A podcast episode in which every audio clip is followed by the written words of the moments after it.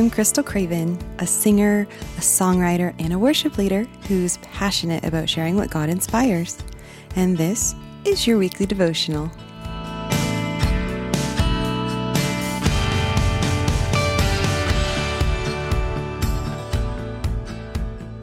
Hello. All right. Well, we are continuing on in this section of Luke 10 where Jesus sent out 72 people to go before him.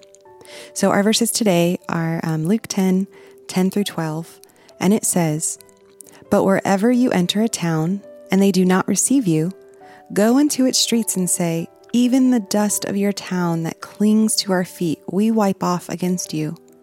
Nevertheless, know this, that the kingdom of God has come near. I tell you, it will be more bearable on that day for Sodom than for that town. Now, these are really a tough few verses here. Um, and Jesus has given them the heads up that they won't be received everywhere they go.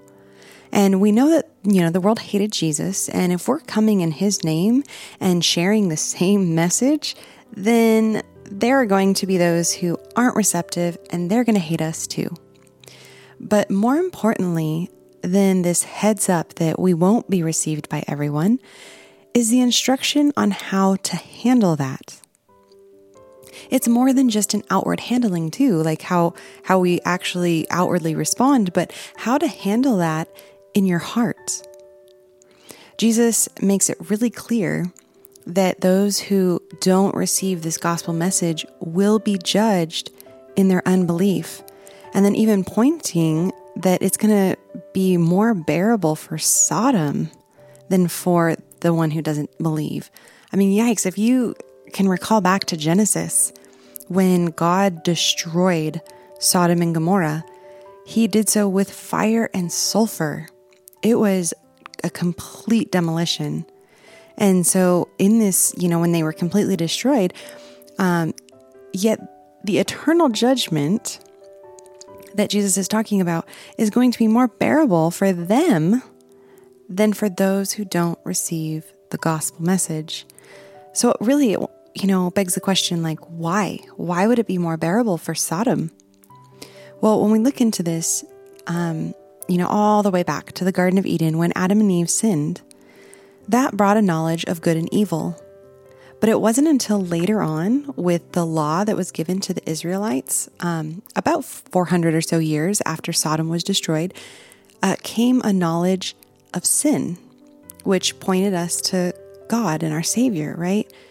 So, those who choose not to receive the gospel, the, that full revelation of the gospel of Jesus that came and was known with Jesus and had been foreshadowed in the law and in the prophets, then they have fully rejected their only source of salvation. Now, those in Sodom uh, having lived, you know, so many years earlier, they didn't have that full knowledge of the gospel, and therefore it's going to be more bearable for them. It doesn't mean they won't be judged because, you know, God still makes things evident, but they didn't have the full knowledge that one has now with, you know, the full gospel of Jesus available to them and being preached to them.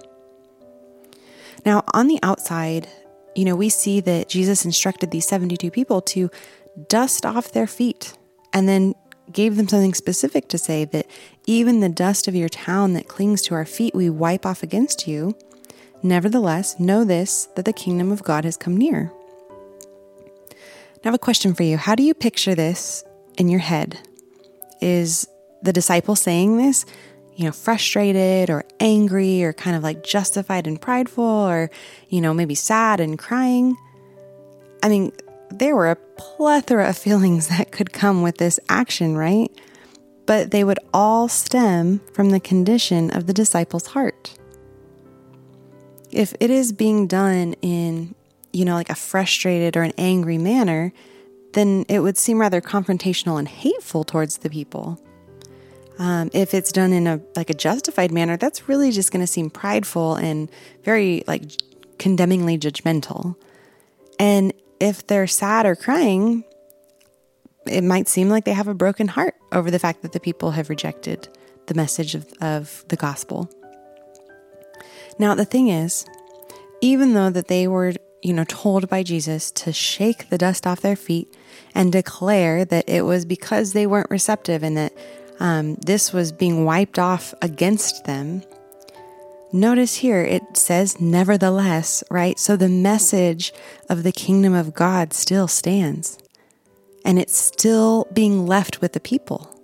Nevertheless, know this that the kingdom of God has come near. Now, on the inward side of things, these instructions weren't being given so that the disciples could condemn unreceptive people before the time of judgment. The disciples weren't being told to judge them unto a condemnation. There is always hope so long as there's breath in someone's lungs, right? But Jesus was telling them to boldly let them know that they are being left in the dust of their own hard hearts. There does need to be that line drawn in the sand, but that nevertheless, God wants them to know that His kingdom has come near, it is available. And notice how Jesus didn't tell them to include that their judgment was for uh, not receiving was going to be worse than Sodom. You know, that information that Jesus said about Sodom, that was just for the disciples to keep in mind. Um, Jesus really, he wasn't saying that so that they could use that against people who don't receive. Jesus wants us to keep a right perspective of people. Because our our human response may be to see those who don't receive as like the enemy you know, or somehow beneath us, or, you know, it might just stir a point of uh, like pride or a consolation almost like where we're like, oh, well, they're just going to go to hell then. It serves them right for not receiving me and the message that I shared with them, you know, but that, that is really not the heart of God. It's not the heart that He wants His people, His ambassadors, to have when we're going on His behalf. Our hearts should be very much so broken for the people who do not receive because we know where they'll go if they don't ever repent. And if we're going to be Christ like in this, and if we're going to have our hearts properly aligned with God's, then we too need to desire that no one would perish, but that all would come to repentance. And something to remember here like each and every time that you share the gospel with someone, you need to keep in mind their soul. Because you're not looking to get them to, you know, agree with you on the gospel message or, you know, to say a special prayer so they can get saved. Like, like you are sharing Jesus with them. He is salvation and He is able to save their soul and give them eternal life. And remember, God God is not the only one who's seeking after them because so is the enemy. Satan would love to keep people wallowing or blinded in their sin with a hard heart that's just like stone, and eventually they end up with him in the lake of fire for all eternity. But people are precious. Every single person is precious.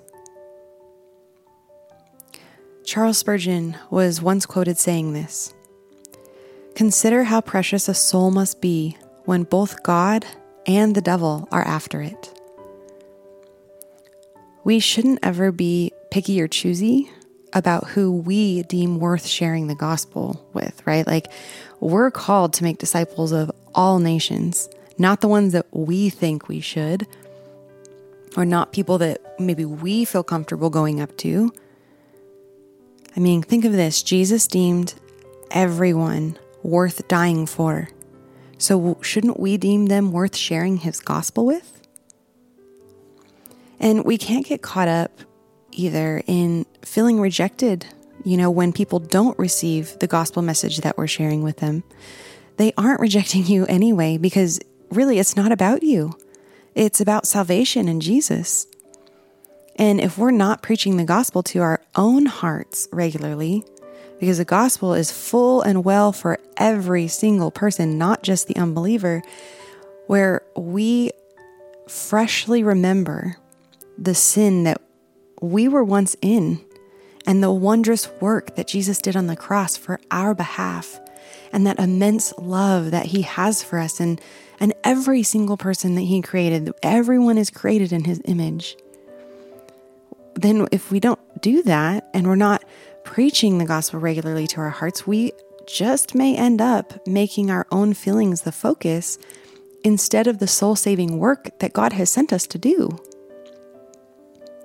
Now, re- rejection isn't fun, you know, but it is a part of the Christian's life when we are really walking out our faith and our calling. And if during times of rejection, we can shift our focus, you know, from our feelings of rejection that will be stirred but if we can shift that focus from our feelings to share the broken heart that God feels towards them, then we can stay on course in the mission and service to God that He has called us to.